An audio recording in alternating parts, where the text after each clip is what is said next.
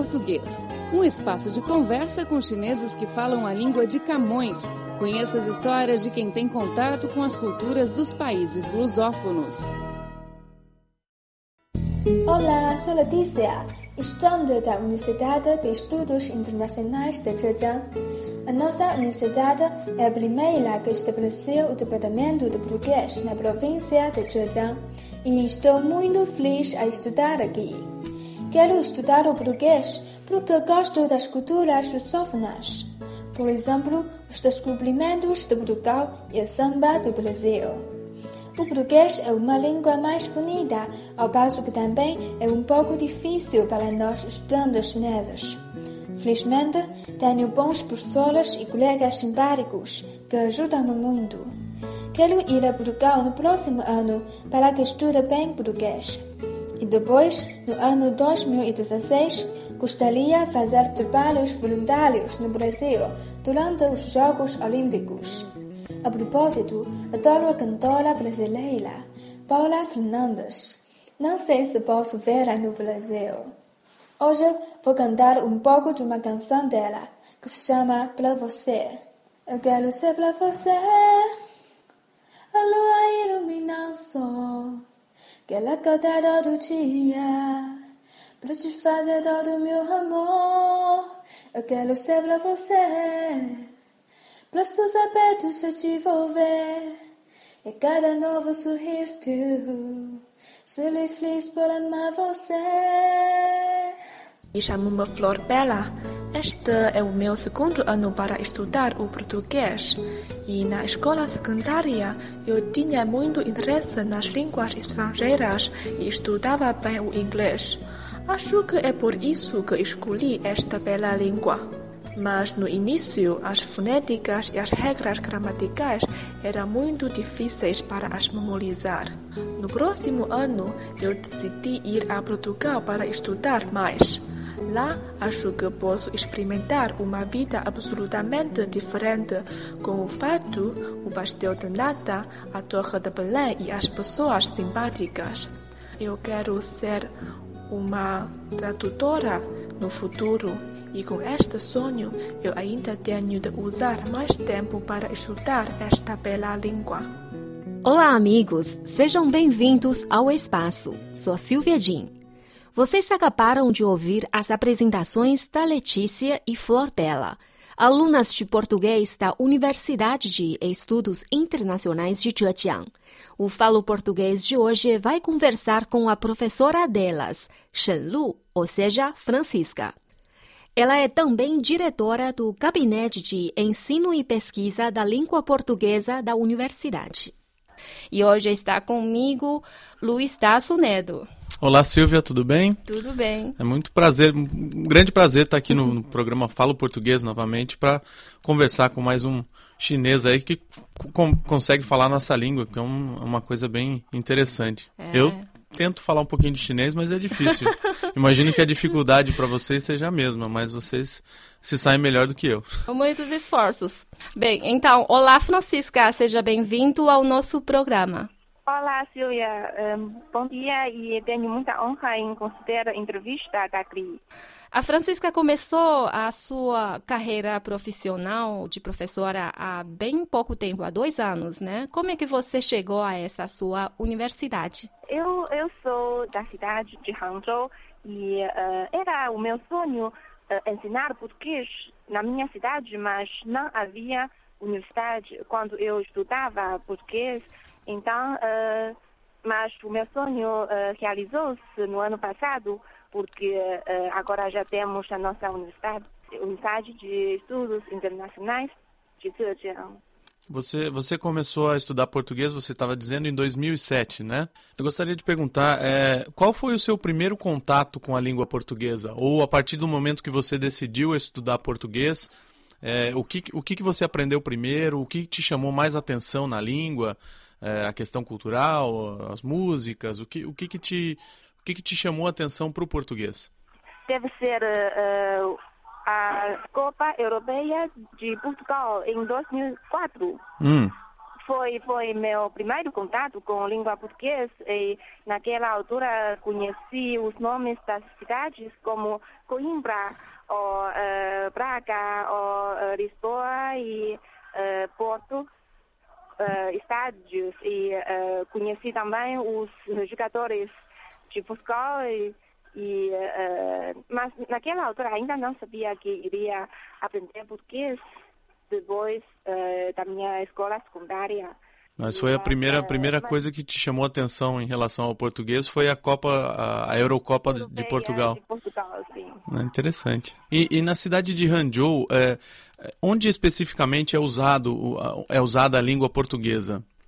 Na nossa cidade de Hangzhou e também na nossa província de Zhejiang, temos várias oportunidades de usar a língua portuguesa, por exemplo, principalmente na área de comércio. Uhum. Por exemplo, comércio eletrônico, como Hangzhou tem a maior empresa de comércio eletrônico da China e também agora do mundo, que é Alibaba e, por exemplo, AliExpress. Uhum. E temos esses negócios precisam de pessoas que falem português também. Sim, inclusive o CEO, o presidente da Alibaba, já é um homem mais rico da China, né? É, o senhor Marinho. Ele é de Hangzhou. É. Além de Hangzhou, tem outras cidades que também tem muitos negócios com o Brasil. Por exemplo, a cidade de Yiwu, Wenzhou. Eles têm uma relação comercial bem estreita com o Brasil, não é? É verdade. E até eu já conheço alguns amigos brasileiros que já vivem na cidade de Yiwu e precisam de aprender chinês conosco para promover os negócios. Certo. E na universidade, vocês dão aula de português para os chineses, mas tem a via contrária também? Vocês também dão aula de chinês para brasileiros e portugueses, para estrangeiros ou não? Agora, na nossa unidade, não. Uhum. Só formamos alunos que vão usar português no futuro. Mas não deixa de ser uma oportunidade para os alunos também, né? Poderem ensinar para esses brasileiros e portugueses, ou angolanos, ou moçambicanos que vão fazer negócio, poderem ensinar o chinês para quem fala português, né? É uma outra oportunidade, um outro caminho para os alunos que estudam português, não é mesmo? É um caminho. E agora a nossa unidade também já tem cursos para alunos estrangeiros, mas não só especificamente para brasileiros ou angolanos, mas o curso é para todos os estrangeiros para aprender chinês básico. Esse curso, no caso, é ministrado em inglês? Europeu, sim. Ok. Temos até o nosso leitor português, ele está aprendendo chinês nesse curso da nossa universidade. O professor de português também está aprendendo chinês. É verdade, nos tempos livres. E falando agora sobre sua terra natal, que é Hangzhou, a capital da província de Zhejiang. A província de Zhejiang, para os nossos ouvintes terem uma ideia geral, ela fica no sudeste da China e é uma das regiões mais dinâmicas e desenvolvidas economicamente da China. Neto, já conheceu essa cidade? Já fui para Hangzhou, é muito bonito. O lago é fenomenal, lindíssimo. Vale a pena dar um passeio de barco, observar as pontes, são muito interessantes, é bem legal, a cidade é bem bonita. Você já provou o chá Longjing? Já, inclusive dentro do barco no lago. Uau, que privilégio, que chique! Foi uma viagem da rádio, a rádio estava mostrando algumas províncias pra gente.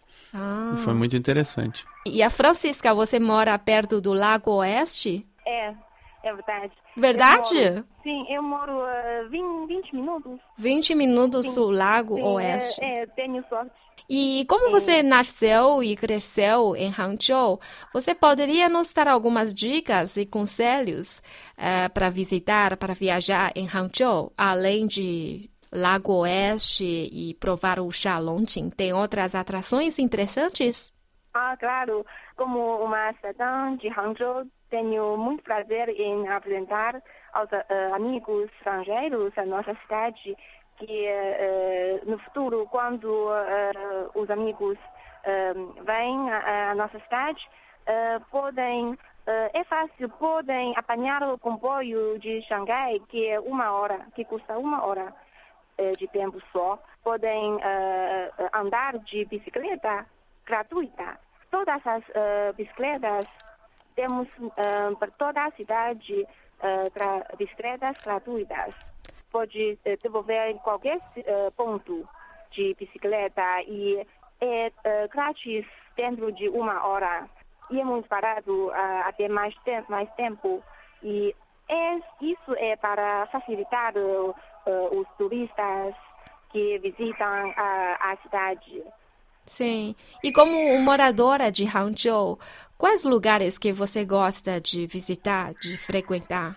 Também podem apanhar o barco pelo grande canal, por exemplo, do ponto do porto Wulin até porto Gongchengqiao. E é uma experiência legal de 20 minutos ou meia hora. Podem apreciar as paisagens perto do grande canal. É um passeio de barco pelo canal? Sim, fluvial. É, sugiro. Ok. E nós sabemos que em Hangzhou tem a terceira ponte mais comprida do mundo, que é a ponte de Bahia de Hangzhou.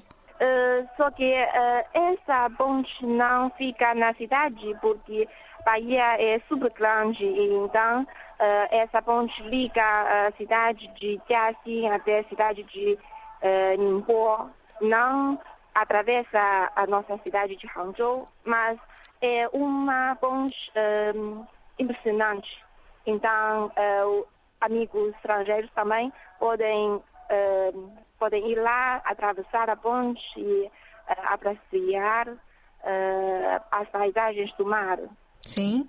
E também a outra famosa atração, que é a maré alta do rio Qiantang, que esse rio é o maior rio da província de Zhejiang. Você já assistiu alguma vez? Eu também. Eu assisti várias vezes já, e para mostrar aos amigos meus também, levar até lá e deixar a maré passar. As ondas gigantes em Amazonas. E a melhor estação, o melhor período de ver maré é agora. É quando a água do mar se encontra a água do rio, é isso? Quando a água do mar, sim, entrou e passo a passo até o nosso rio de Qiantang. Uhum. É como Amazônia pororoca, que a gente chama, né? Uhum. Que é quando a água do mar entra na água do rio e forma a onda gigante, que é chamada de pororoca. Inclusive tem gente que é especialista em surfar essa grande onda aqui, que dura muito tempo, assim. Às vezes tem pessoas que ficam horas surfando nessas ondas.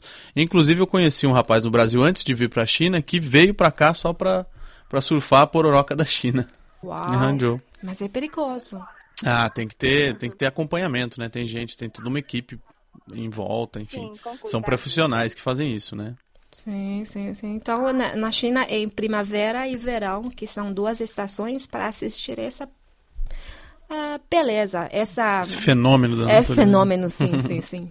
Então, Francisca, muito obrigada pela sua entrevista. Você quer deixar alguma mensagem para nossos ouvintes? Queria dizer que a nossa universidade e até a cidade de Hangzhou não são tão famosas. Não sei se há algumas universidades que queiram cooperar com a nossa universidade na área de ensino de língua portuguesa ou até língua chinesa.